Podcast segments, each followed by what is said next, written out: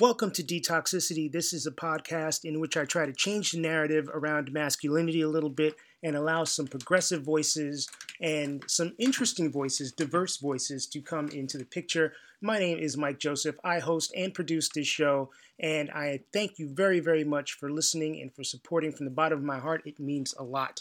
Now, if you enjoy this podcast, I hope that you are subscribing to it. If you aren't, please press the subscribe button on wherever it is you're listening to it. And uh, that way you'll get episodes on demand when they come, uh, which is usually on Wednesday mornings. I also certainly ask that you uh, spread the word. Uh, please rate the podcast on whatever platform you're using to listen. Um, make sure you leave a comment if you have something nice to say or if you have something constructive to say. It doesn't all have to be nice. And by all means, tell your friends, tell anyone who you think might get some creative juice or inspirational juice or just uh, would you'd like to listen to this, please spread the word uh, however you can. I am on social media. If you would like to follow me, I am on Instagram at Detox Pod Guy. Uh, my Twitter is on hiatus for a little bit. It will come back, but it is Tiz Mike Joseph. Feel free to follow me on either of those platforms. There is also Facebook.com slash detoxicity. And if you have a comment, you can email me, detoxpod at gmail.com. I am always on the lookout for new guests. So if you know somebody who you think has uh, an interesting story to tell or something to add to the overall conversation around detoxifying masculinity, please reach out to me via any of those platforms. And certainly, if you yourself would like to be a part of this podcast, please reach out. Let me know. Once again, I thank you for listening. Non traditional relationships aren't just all the rage anymore, they're normal and they're fun and they're scary, and they're full of love and pleasure and the occasional dick joke. Hey, just like Life on the Swing Set, the podcast, where we talk about all these things with an eye for the sexy, an ear for the struggling, and our fingers on the pulse of people who are just trying to do the best they can while they learn to be better partners and better people. If you want your conversations about jealousy with a side of orgies, check us out at lifeontheswingset.com or by searching for Life on the Swing Set on the podcatcher of your choice. Thanks.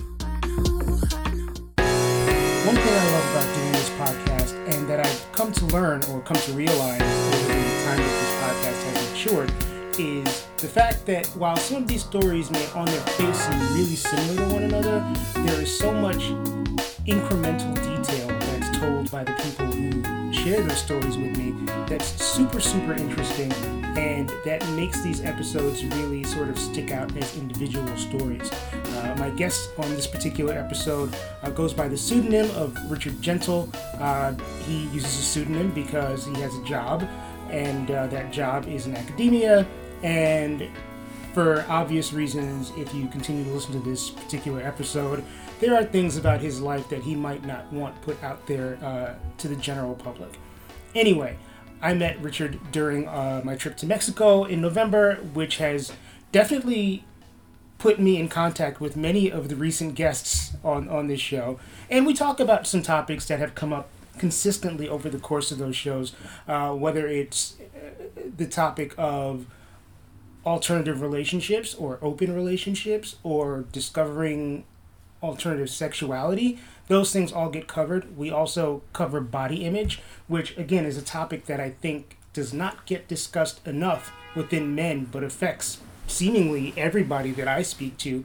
Uh, we talk about one thing that's really interesting to me, which is sort of the desire to, in certain uh, in certain environments, the desire to kind of stay within your learning and not quote unquote get too big for your britches. Uh, which uh, I think Rich learned a lot about as he decided to become an academic, particularly with regards to science. And I just think this is a really interesting story. Small town guy who is still learning about himself, still kind of discovering himself, still ex- learning to accept himself and all of the nuances that he possesses. So check this out.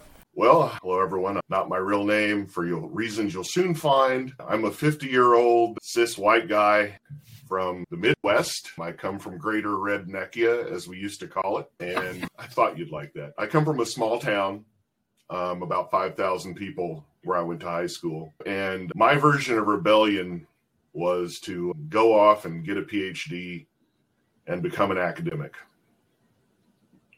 which pretty damn conformist. uh, act of rebellion, I suppose, in a way, but it kind of makes sense to me. There's a lot of trauma and stuff that happened partly because I didn't fit in with the people in my schools. And it led to a lot of issues there. Was married for about 23 years, somewhere in the middle of that. Discovered non monogamy and went down that path with my ex wife for uh, four or five years. Became polyamorous and had a divorce. And I met this lovely person and introduced her to poly. And here we are five or six years later and talking to Mike Joseph. So this is fantastic.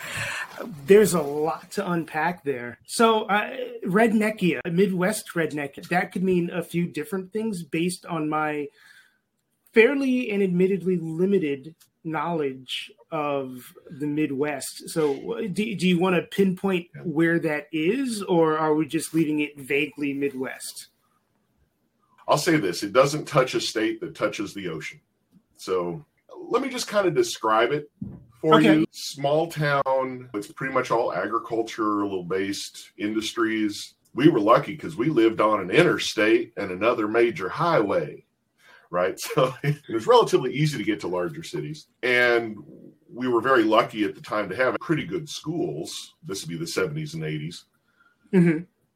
But the people, they valued higher education, they valued some of those things. But there's definitely this notion of don't get above your raisin. There's this social pressure. I can tell you that some of the things that we observe now in the political spectrum and I don't know if we want to go there at we all. We can absolutely we can go wherever you want to go. I can tell you that things like distrust of expertise and things like that, those aren't new things. They're very old, and and that's just part of the culture. Yeah, and and pretty poor. I grew up okay. I never was hungry. You can tell because Mike has seen me. I don't look like I've ever been hungry. I'm You're a big, big guy. Dude. I was lucky to have parents that didn't want me to work my ass off physically in the cold and for asshole bosses for minimum wage my whole life. Right. So they were very supportive. I got out of there. But just to give you an idea, here I am going off to school and I wanted to do physics. And my mom just continuously said, Yeah, he wants to study physics, but I have no idea what that is. And she kind of laughed and make fun of it.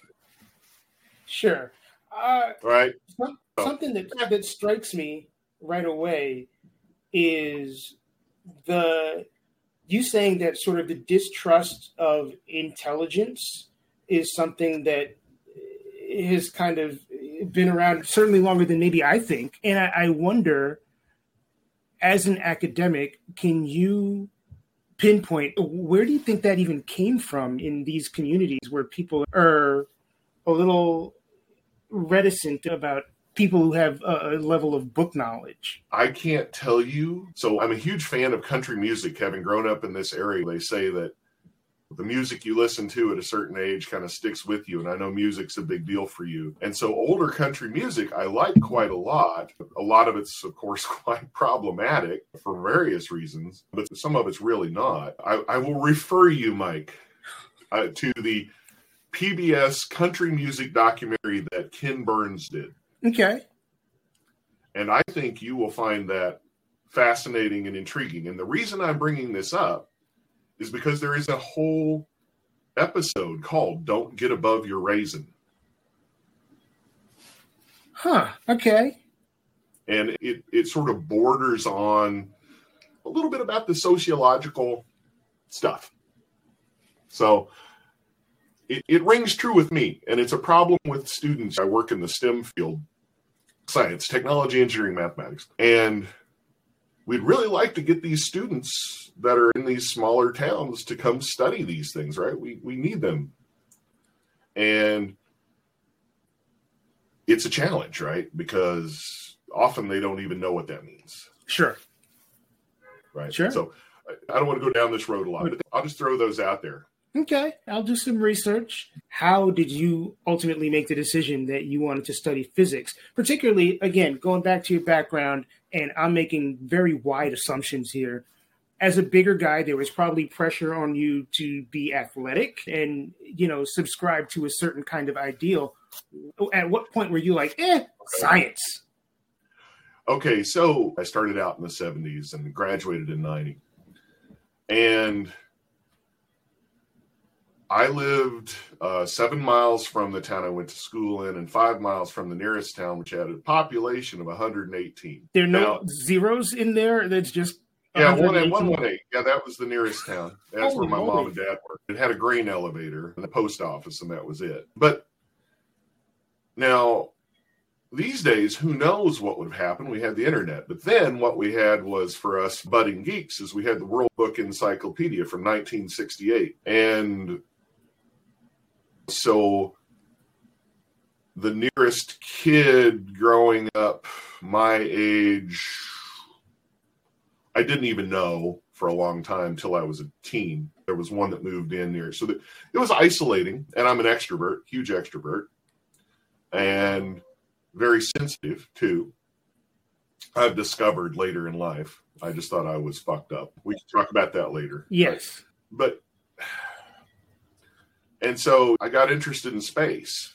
And Star Trek, the original show, was a huge, huge impact on me. I wanted to make all that stuff I saw in Star Trek real. And I actually thought, me being the naive guy from a white bread community, that very non diverse. I saw Star Trek and I thought, oh yeah, that's cool. Everybody gets along and we all this all this racial stuff, that stuff from the 60s, right? But I saw this stuff going on there and I'm like, okay, I want to make that real. Right? And I was good at school which actually didn't help my social my social upbringing. And so when I went off to school, I was a physics, math, and computer science major. That is uh, um, a nerd. And I ended up dropping all of them at computer science. Wow, wow. Eh, we should eh, talk about that for a second because I think that when in looking through a 2022 lens, the rule uh, the world is ruled by technology and science. And and you could say that people who are into those things are valued quite a bit now whereas where you and i were kids and we're only five years apart in age and education wise you graduated high school in 90 you said that's right yeah i graduated in 93 so we're only three years apart there nerds I, and i you know i still use that term people yep. who were book smart and people who were scientifically motivated or technologically motivated were not valued necessarily back then. They were looked down upon. They were not cool. Yep.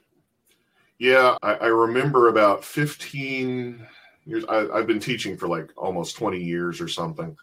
And so at a university, in 15 years ago or so, I remember being in an event, and this was an event that was a very nerdy event, right?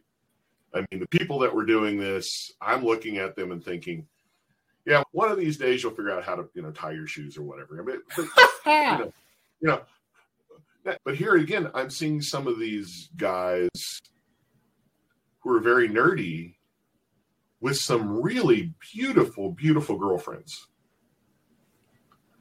And I'm just, this kid doesn't have game. He's not suave at all.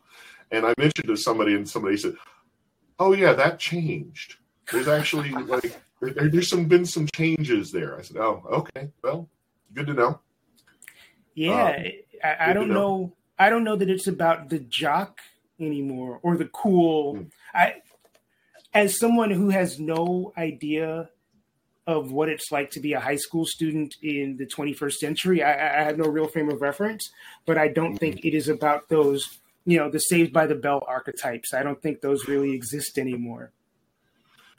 Well, that would that would be nice, but I have a feeling they'll be replaced by others. sure, sure, sure.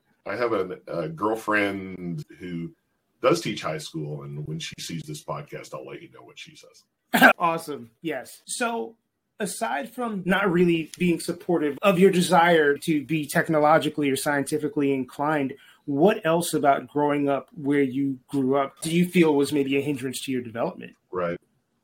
Right. So this small town was very cliquey with all the jocks and the cheerleaders. It was stereotypical in that way. I'm six five. I've always been fat, except for a small period of time. Always been overweight and always struggled with it. And from the time I started school, oh gosh, all the way till about 10th grade, yeah, I was bullied a lot. And despite being literally the second tallest person in the and, and biggest person in school, I was chased around and knocked down and kicked and beat physically.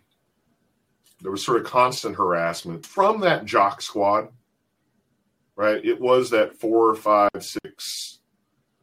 Uh, just to give you an idea, about a graduating class of about 100 students. So you know everybody. And people didn't want to be your friend because they didn't want to be associated with you. And I was super sensitive. It hurt a lot, and I kind of learned to keep my head down. And but really, all I had was academics, and I just kind of pushed everything into that and learned how to stay safe as best as I could. Right. I'm sort of projecting here. As a six foot plus, like bigger guy, were you ever given the sense that somehow people pictured you as less manly because you were sensitive or because you weren't a jock or because you got bullied or for any of those reasons? A lot of the harassment, they they targeted that specifically. Okay.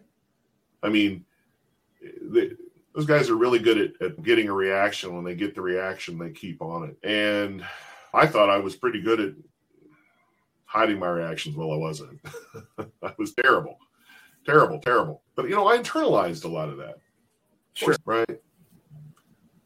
And I still deal with it. I will self worth and all these things. It, it, pops up all the time. And here's a key example. Okay, so I'm going to give you a, a, a snippet.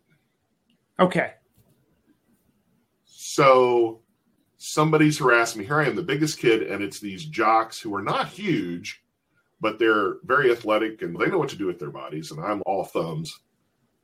And they come around and they they go to do something, you know, and there are always a few of them, so it's never just one. But you know, sure, something will happen, and I very quickly learn that a reaction is likely to backfire.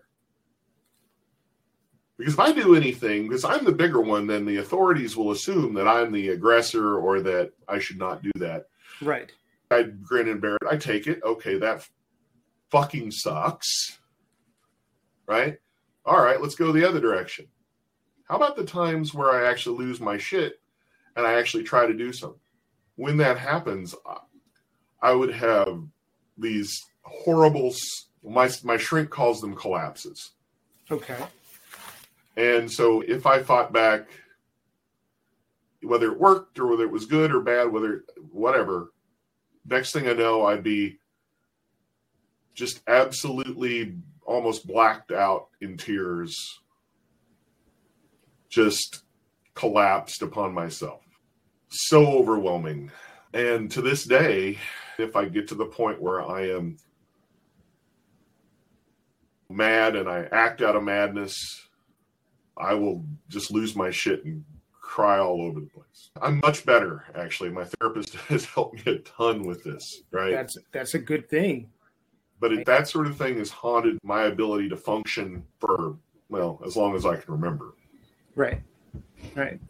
So I, it sounds like there was really not a lot of um, opportunity for you to feel like yourself and to be yourself and to feel comfortable in yourself at all when you were a kid. Mm-hmm. When did the light turn on that made you realize you had to do something about that? Because that stuff has got to eat you up. You've pretty much said as much. It, it, ate you up inside. When did you realize that that was something that needed to be dealt with? Hmm. Boy, well, so in graduate school, I started realizing that I needed therapy. Right. So this was in my mid 20s. Sure. And, you know, as a grad student, there really wasn't a lot available. And part of that was because I was not functional. I was having a lot of trouble functioning as an academic. I was really struggling. I was a lot of things that I had been doing to myself to help me get things done just weren't working. But I worked with somebody really good and really famous. I got a position somewhere. And once I was faculty, I, I started working with some therapists and they started helping me unwind some of this. And so that would have been about 28 or so. Okay. 28, 29. I had a lot of strange things like my way of thinking about say a deadline or something to do was that if i didn't get it done or something happened i was in trouble and i mean trouble as in i was going to be punished right and, and and this was all subtle stuff that i had picked up from my parents and through schools and stuff and that's the way i had thought about it for a long time and so I started working on some of that stuff, and that was really good. It helped. But it wasn't until my oldest came out as trans and he was interviewing therapists. I'm like, that's great. We're going to find him good therapy, right? Help him make the transition. And uh, we're having an interview with one of his therapists. And uh, one, one candidate, and she insists on talking to parents and asking them a bunch of questions. And I'm there with my ex, and she says, "So, can you tell me what are feelings for?" That's such a deep question. I I, I wouldn't know how to answer that. Like, uh, yeah, and I looked at her like, "What the fuck?" They're, are you kidding? They just get in the way. so she looked at me in the eye. She's like, "Oh, I'll give you some references." Uh, okay. She got me a therapist actually in the same building, different practice, who's done a lot of it's called sensorimotor therapy, but a, a lot of it is simply learning what your body feels like when you're having different emotions and what it's trying to tell you. So you're starting to get mad, your body's doing this thing, and in my case, my brain is just like, oh yeah, okay, yeah, I feel funny, but whatever, it's not important, right? And then helping to deal with it when it happens. I feel like in situations like that, when your brain is trying to suppress an emotion, does it maybe reflect in your body more than it would otherwise? Yeah, it, it just builds and builds if you do anything with it. I mean, she's actually really thrilled whenever she pisses me off, and I can actually express it. That's that's like that's like her best day. I mean that I feel that is maybe a feather in her cap. She's like, okay, oh, we made a breakthrough here. She's amazing, and I'm going to send her a link to this whenever if if it goes out. So it it sounds like you've made some great strides, and it also sounds like you're still trying to make some strides, which to me is admirable. One thing I, I try to do a lot with this podcast in particular is remind myself and hopefully remind other people that this is a whole journey, right? We don't get to a point where we're enlightened right? We we got to continue the work up until the day we drop dead. It's continuing work, and it sounds like you still very much are are putting yourself in a position where you're a work in progress. Yeah, for sure. One aspect of my journey being a big guy, and I'm going to share this because I think it's important for people who struggle with their weight. And of course, I think it's a little different for for dudes. Um, I, I, agree with you. And for me, that was a weak point. I was harassed about it. I felt that I was just like less than because of it. And there was a time about my sophomore year at some point where I went to school. And one day, I think I went in early to uh, register or something like that. You know, we did in the summer. And the girls were being really friendly to me. Remember, it's a small school, right? Everybody knows everybody. And is like checking me out. And I was like, what the hell's wrong with her? And of course, that was about me. Then afterwards, things got things got better. So anyway, I had this situation where all of a sudden this changed and my social life improved a lot. And and I remember thinking at the time, well, that's weird. That's really cool. Everybody grew up. These dickheads are they're acting reasonably. I mean, there was still some stuff from the terrible three, and all the jocks are mad at me because I never would play sports with those assholes. Treat me like crap my whole life and then expect me to play football with you. Yeah, wrong. I, I bet that they saw you and were like, "Oh, this guy would be fucking perfect for for football or wrestler or whatever it is." Right. Oh yeah, sure. The coaches who were horrible history teachers, um, they would harass me to, "Oh, aren't you going out for this and that?" But basically, what had happened was I had lost a fair bit of weight over that summer. Just didn't even know.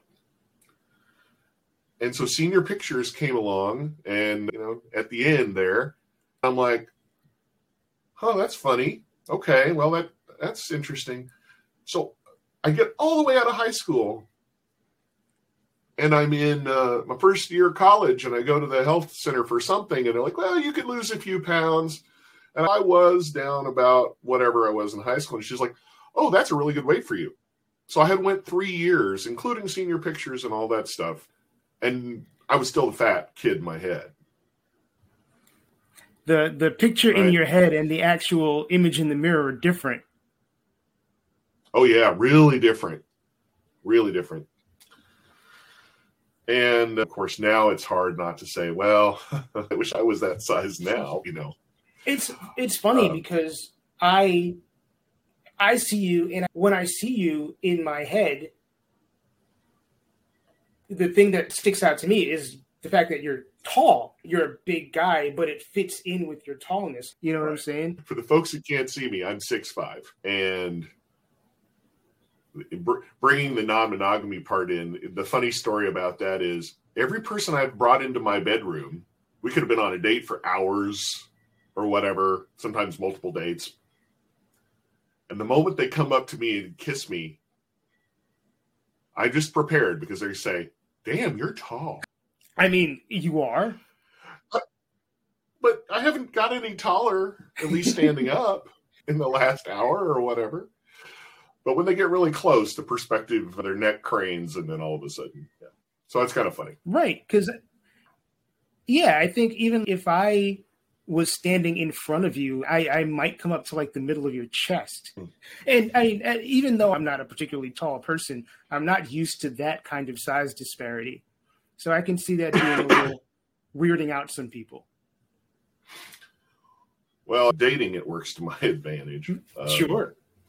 Right? I mean, most of my life it does not. Setting in okay. buying vehicles, something as simple as buying a car, buying a chair, things like that, or an airplane ride, heaven forbid. Yeah. So it has its downsides, right? It, it has a lot of great things, but it, it's. Uh, I get that. what it is. Yeah, I, I, I, I'm looking at my threshold right here coming into my living room, and I'm like, oh yeah, you'd have to duck.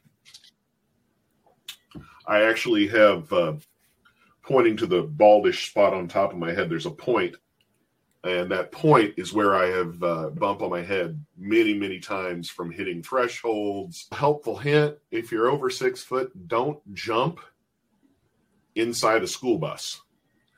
Why would you do that? Well, everybody else was doing it. Grab the seats, and you do that thing where you lift yourself up, and the next thing you know, you're laying on your back because your head hit the you know, sometimes you forget. These are just funny things, right? I'm right. not complaining about being tall, guys. I just think that it's hashtag tall people problems. Yeah, that's right. Yeah. so, one thing that you mentioned before going on that I always find interesting about people is that you got married really young. Oh, yeah. I did. I started dating my first wife in high school, and we got married at 20, or I was 20. She was a year younger. Wow. And we were both academically minded. We were going to the same college. And we got married at 20 while we were in undergrad. And we both believed that we would not find anyone better for us, I think, probably because we didn't deserve it. That's a hard thing to hear. Yeah, at the time, that's how I felt. Yeah, I married the woman who took my virginity. oh, that's that's kind of adorable. Yeah, I mean, but the the whole self esteem thing, like I honestly, I look at you and you're an intelligent, attractive. You're pretty hot too, Mike. Well, stop. I and, and I'm not even bullshitting. Like I, I consider you my friend, but also, yeah. again, you are smart, you are easy to talk to, and you're hot. And I would have to imagine 20 year old you was also intelligent and kind and hot. So was it something that you were not seeing? Or I, I mean, I can kind of guess at things. So, yeah, I think it was partly that there hadn't just been that many girls that I wanted to date, uh, or that I thought had a, I had a any chance of hell at dating. Right. My only source of self esteem was my intelligence and my you know performance at school. Right. And that's a pretty small group of smart girls, especially in a couple hundred students. And that's your world, right? You haven't really got out to see the world. And all through my the beginning of my first marriage, I knew there was more out there, and I I knew things were better than they could be. I remember uh, being 20, let's see, what was I, 21, 22, and I was on an internship. My wife is on an internship in like three states away. I'm on an internship away from home, right? With a bunch of other students my age really smart people, right? They're all like scientists. And we're hanging, me and another guy are hanging out in her room that night. And she goes and grabs a book of tasteful nudes because she, she went to a very uh, a very liberal arts college right and so she had posed mm-hmm. with some friends for these very this very tasteful photo book I don't know why I'm showing you these. yeah, you do. Um, of course, today I would have been like, Right. Is is this our what's is am I making up a signal here? Like what's going on? She is laying down the signal big time, right? The possibility she was laying down a signal occurred to me in the parking lot as I am walking back to my apartment. No. Right? I'm telling my wife like the next day about this this story, and she's having this big jealous reaction. And she was trying to sleep with you. You know, I feel like it's really hard for stuff to sail over your head when you're six foot five, but that one, yeah, holy moly, yeah, that that, um, and who knows, right? If I'd have picked up on the signal, I might have cheated. Right. I don't know what my mental state was, but I have a pretty good idea that I probably would have, and you know, who knows? It, it would have been, been proud of that. Right. I feel like it would have been at least a good thing for your self esteem. I mean, I'd never advocate mm-hmm. cheating, but certainly if you had low self esteem at that time, for somebody to make a, a play for you, I, I think you're going to be like, oh, well, shit, somebody else actually likes me. I'm going to take advantage of this. Yeah. Yeah. Right. And I think that was a pivotal point because I'm like, I'm in this marriage where I've got this, and how can I possibly have sex with other people? It's it's pretty easy and pretty logical when you think about it, but most people don't think about it. So, how long was it from that incident until you were like, oh, maybe this non-monogamy thing has validity, maybe it has value? Let's see, that was 94. Okay. So, what happened around 1994, right? Well, that was the dawning of the web, right? And yeah. believe it or not, people, there was porn on the internet before the World Wide Web. Before you had a web browser, you could find it if you knew what you were doing, and it was totally doable. So sometime in grad school, so it was 96, 97, you know, marriage is kind of not sexless, but we, we're having trouble meeting up. And there were the beginning of amateur sites that actually were talking. There, there were swinger couples back in the mid 90s who were recording encounters and using them to run uh, adult websites. And I became quite the aficionado. So I was really into this idea. Oh, yeah, hey, look, this is something couples do together. Did not think that was going to be an option, but did kind of very slowly over time, like, gosh, 10 years. And, you know, found out my ex had some interest that she was bi, and there was some dirty talk and stuff like that. Mm-hmm. So took her to some strip clubs and one night we were at a strip club and I went to the restroom. One of the strippers came up and she said, So I really want to just do, I think she said assault or something, but she didn't mean it, molest, you know, yes. you know, right. But your wife, would that upset you? I'm like, What? No. no knock yourself out. Uh, yeah. Knock yourself out. Like she like double checked.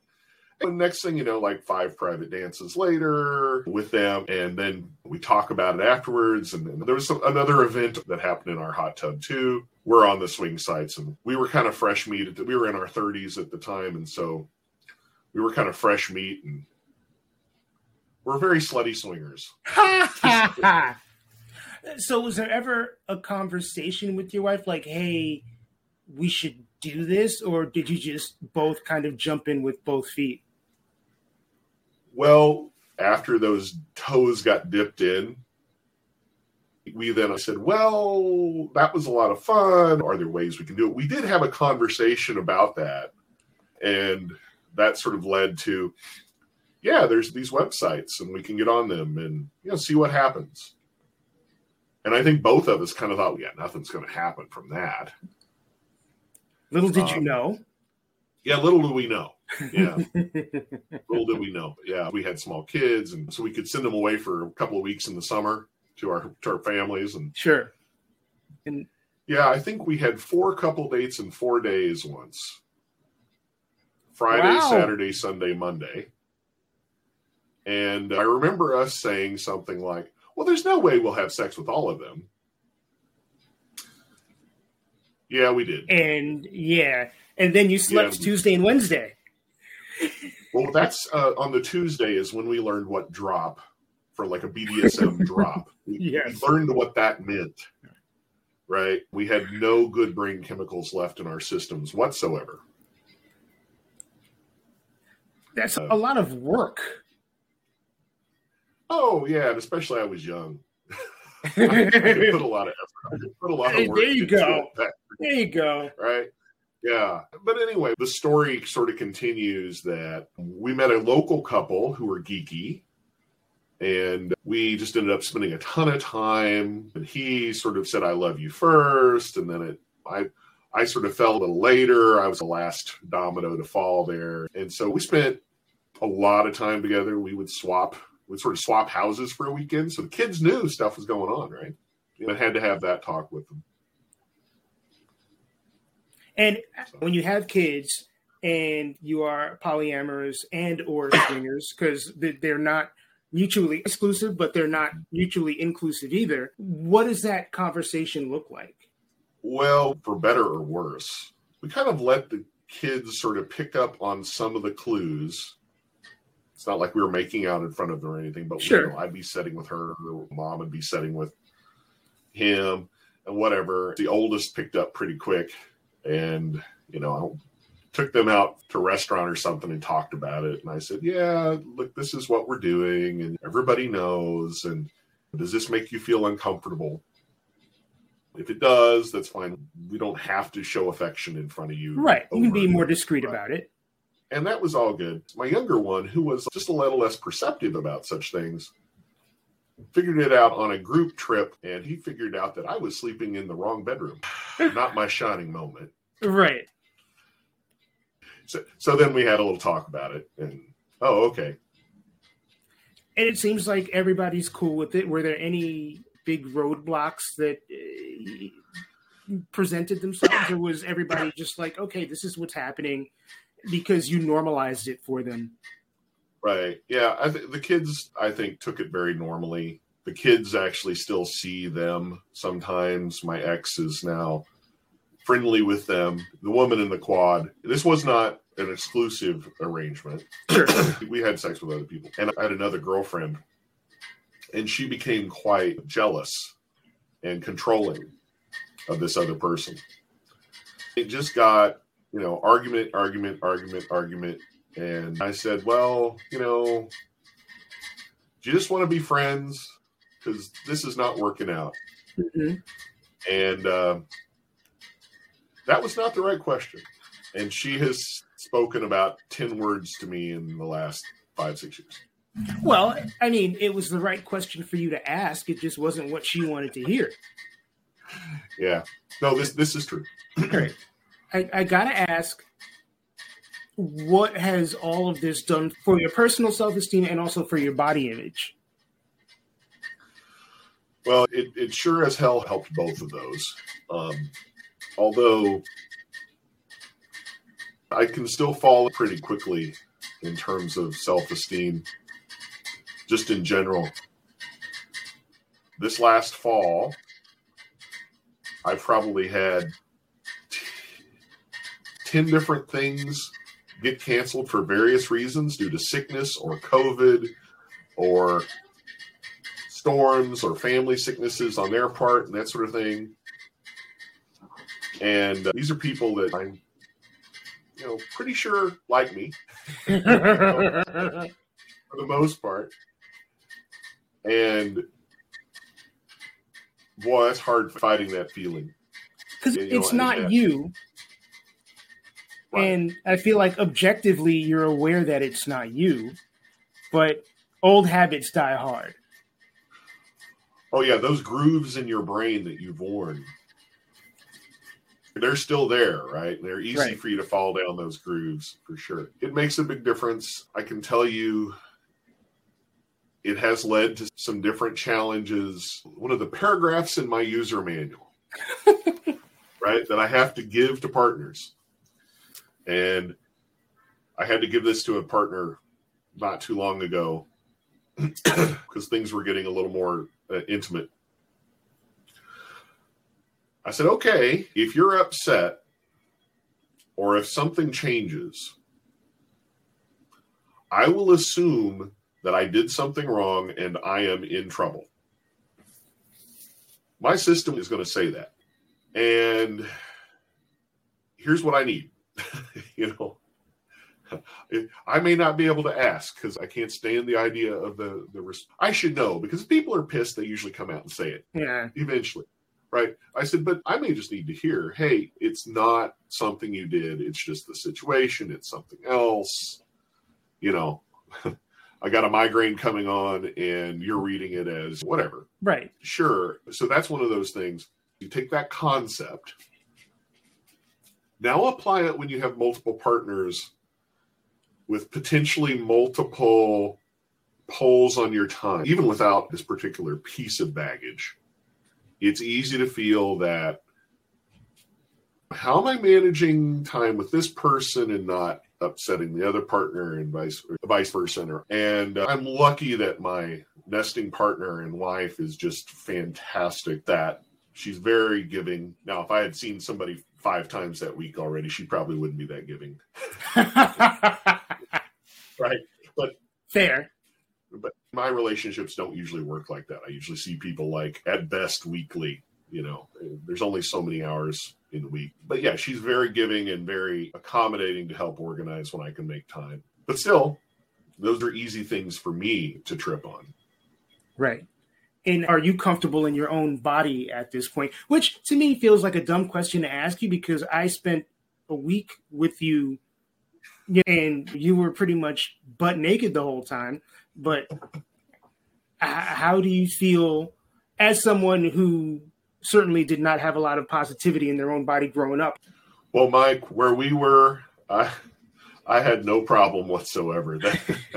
when you're on that trip with the swing set crew, it's such a safe and awesome environment. I had no mm-hmm. problems there. I would say I'm much better. I, uh, we go to we have a nude resort we go to here. It's a it also is in even greater Redneckia than where I grew up. so that's interesting. I do really well. It, it's much better. I do have those twinges of oh yeah, I don't want to show myself. I here I, I'll give you an example, and you decide whether this is too graphic for this podcast. Okay. There's no such thing as too graphic. So, yeah. okay. I have a very old, very sexy friend who held swinging house parties, right? So everybody comes to meet people and potentially have sex. And they always have these icebreaker games, right? One of her favorite icebreaker games was called Guess the Blower. So you take four or five guys, you stand them up on the top of the steps, you put blindfolds on them, have them drop trow, and then have five different women, since this is you know heteronormative for sure, randomly perform oral sex. And then they would reshuffle, and then you have to guess who is on you. And you have no context clues, like you can't touch the back of a head or. I found that very intimidating. I'm like, you want me to stand up there blindfolded and have an erection and I can't do that. But I think that's kind of varsity level, right? That is varsity um, level. I think more in terms of like when you go to the gym and they're these old dudes walking around the locker room naked and they have balls that go down to their kneecaps and it's kind of like they're whatever this is my body i don't care and i want mm-hmm. that kind of confidence yeah i do okay there i do compared to high school gym or, or middle school gym there was, I mean, no way. I, I don't know about you, but we had the prison shower with the uh, five shower heads on one central column. So if you had to take a shower, and you had to take a shower every time, so you were standing there staring the other dude in the eyes. While, I, I did not have that experience. So that was our standard, and if you didn't do it, you lost credit for the day. And and to top it off, I'm a grower, definitely not a shower and that was just horrible. You know, very yeah, very bad. I could see that being damaging for me as a kid. Even the thought of that, there was no way. Just changing in the locker room made me super anxious. We had seven minutes to change. And I almost couldn't do that, let alone take a shower for some reason. Right. You know, and I remember yeah. the one time I dealt with the shower situation is we had a swim class, and then obviously after you're doused in chlorine for 45 minutes, you want to take a shower, and I would take a shower with my trunks on. Mm-hmm. So, I yeah, I, I couldn't have done that in school. Yeah. Yeah. The one other thing that I, re- I wanted to talk about, we can go wherever you want with this, is you've been doing some exploration and I, am just mm, kind of mm-hmm. curious mm. what that means to you. Well, yeah, lots of different kinds of exploration the last few years. And there's at least two cans of worms to open here. Mm. Part of that has been getting more able to get in touch with some of my feelings thanks to the, first that i started i i've been a kinkster for a long time and i've been a dominant in fact the first time i was a dominant to someone seriously I had a physical reaction that was overpowering and positive, so powerful that it felt like I had a Jiffy Pop popcorn pan in my chest and that my chest was splitting open with the popcorn coming out of it when I came. Holy shit. Okay. And I've been a dominant and I've done stuff along those lines. So that was obviously super powerful. Over time, though, I've become more of a switch. So I've also played the submissive role for some people. I had a, boy, this is confusing. I had a mama dom for a while. okay. Who was more gender queer, gender fluid. Sure. Right. Assigned female at birth. And that was fascinating letting me dig into that and become more passive and let somebody guide things. And I really enjoy both sides of it now. None of it is as powerful as that Jiffy Pop moment. Before you go into the next part, I would have to imagine a lot of people get some kind of reaction to doming somebody your size? Well, it's kind of hard to find the yeah, and I don't present right as someone who looks like they'd be domed. Right. So yeah, it's been hard to find people that are really interested in doing that. So I'm, I'm still sort of new on that. The other thing, which you know, is that I'm sort of st- I've been stepping my toe into my bisexuality, right? And it's that's been an interesting thing. I think I'm really learning. You know, I've said for a long time that I wish I was bisexual, like fully, quote unquote, fully bisexual. So what I'm what I'm sort of discovering is that right now I'm becoming more bisexual. The biromantic side, the notion of being romantic with someone that was really, really masculine is terrifying and I don't mean that by looks. I just mean the thought of that toxic masculinity just makes everything in me want to run away. Right. And to the point where I say, I've got lots of close friends who are women. And I've got guys who are friends. But for me to open up to, it has to be someone who's very non toxic, like you, Mike, and, and it's part of that trauma we talked about. And so there's this sort of slow discovery of where am I going to sit? That's not something that has to be decided with a fine point. We're evolving mm. beings, right? You can be wherever you want to be or as comfortable as you want to be with whoever you want to be. It's interesting to me that you're not the first person who has expressed more ease with the sexual part of bisexuality than the romantic part of the bisexuality.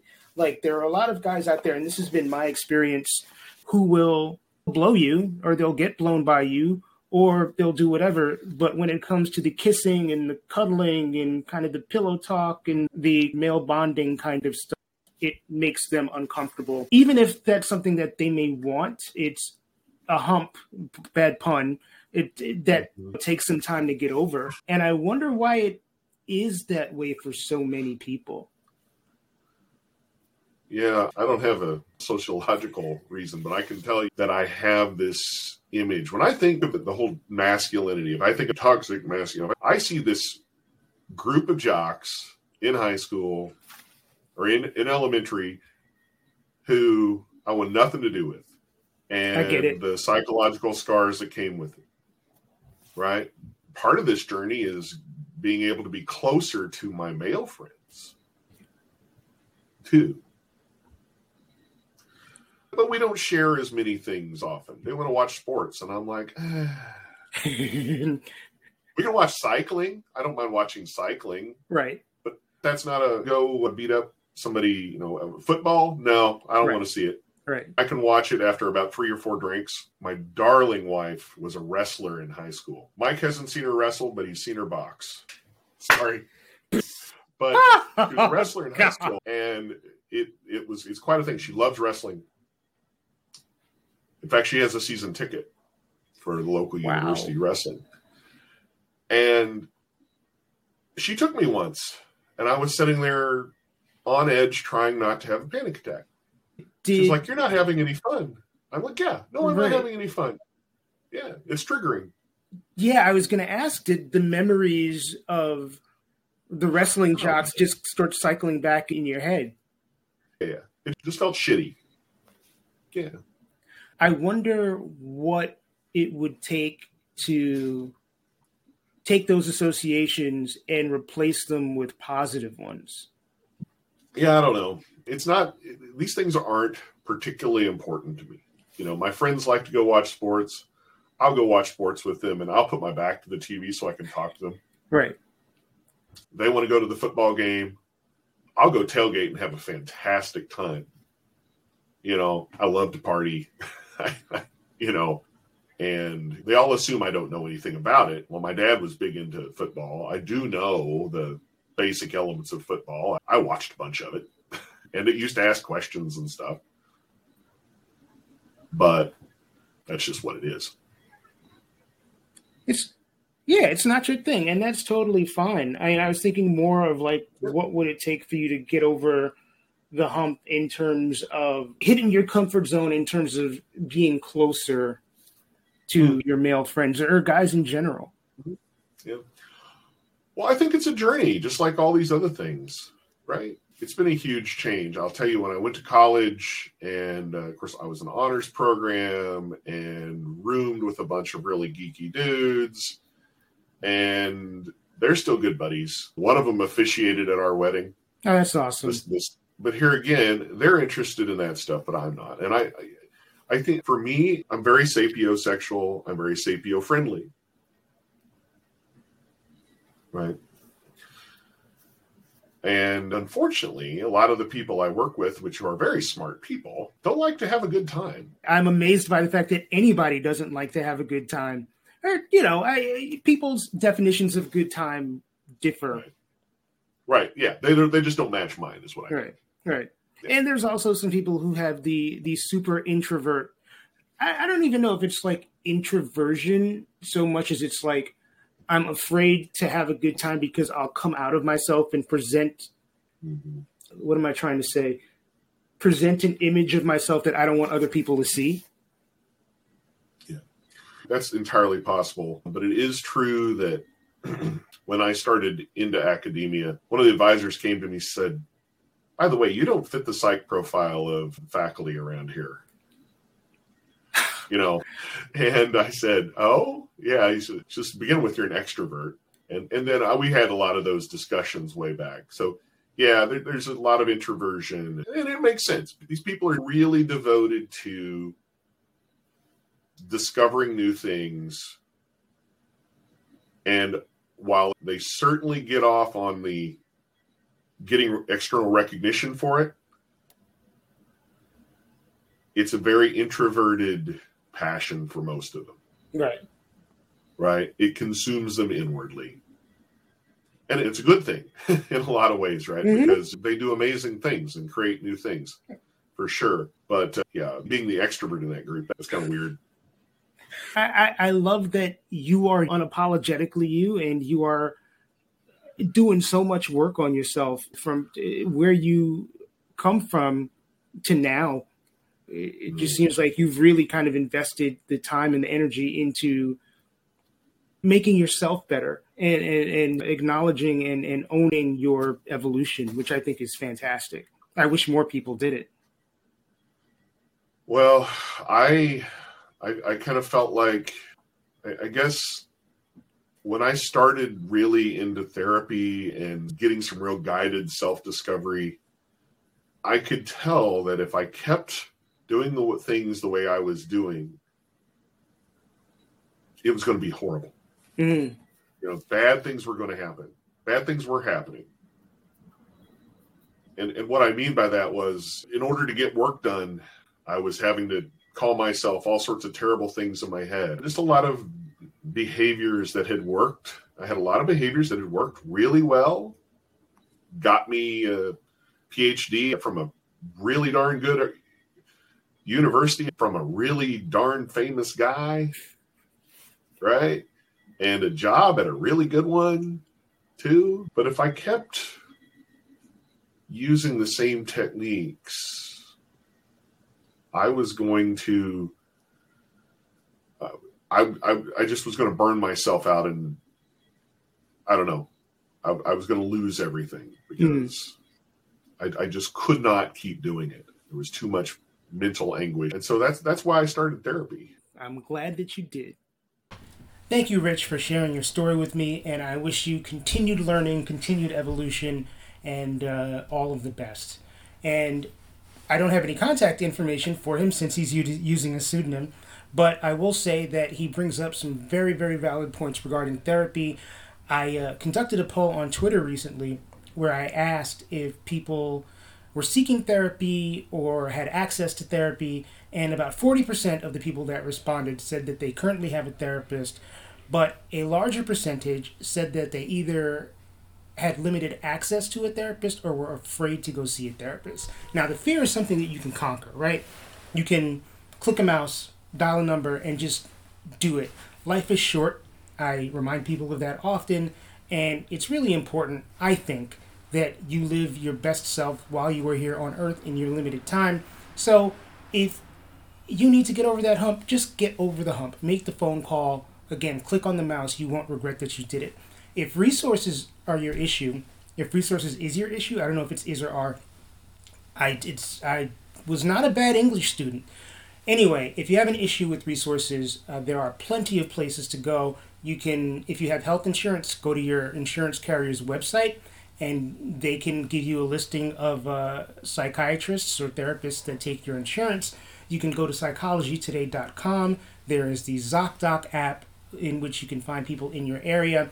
There are tons of resources more than ever before.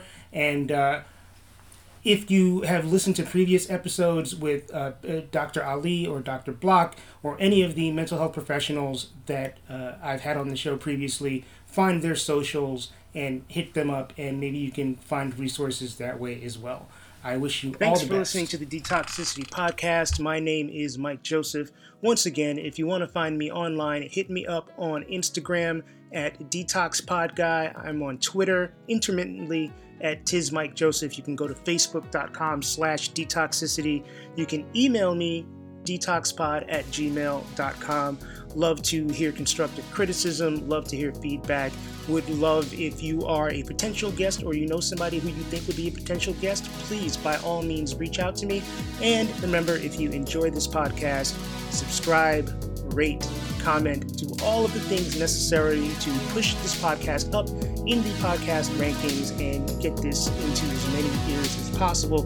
Tell a friend, do whatever it is you need to do. And uh, thank you once again for listening. I personally want to thank the following people for their support uh, Calvin Williams and Jacob Block, Jeff Giles, and Andrew Grossman. Thank you very much. I hope all of you stay well, stay safe, and healthy. Until next time.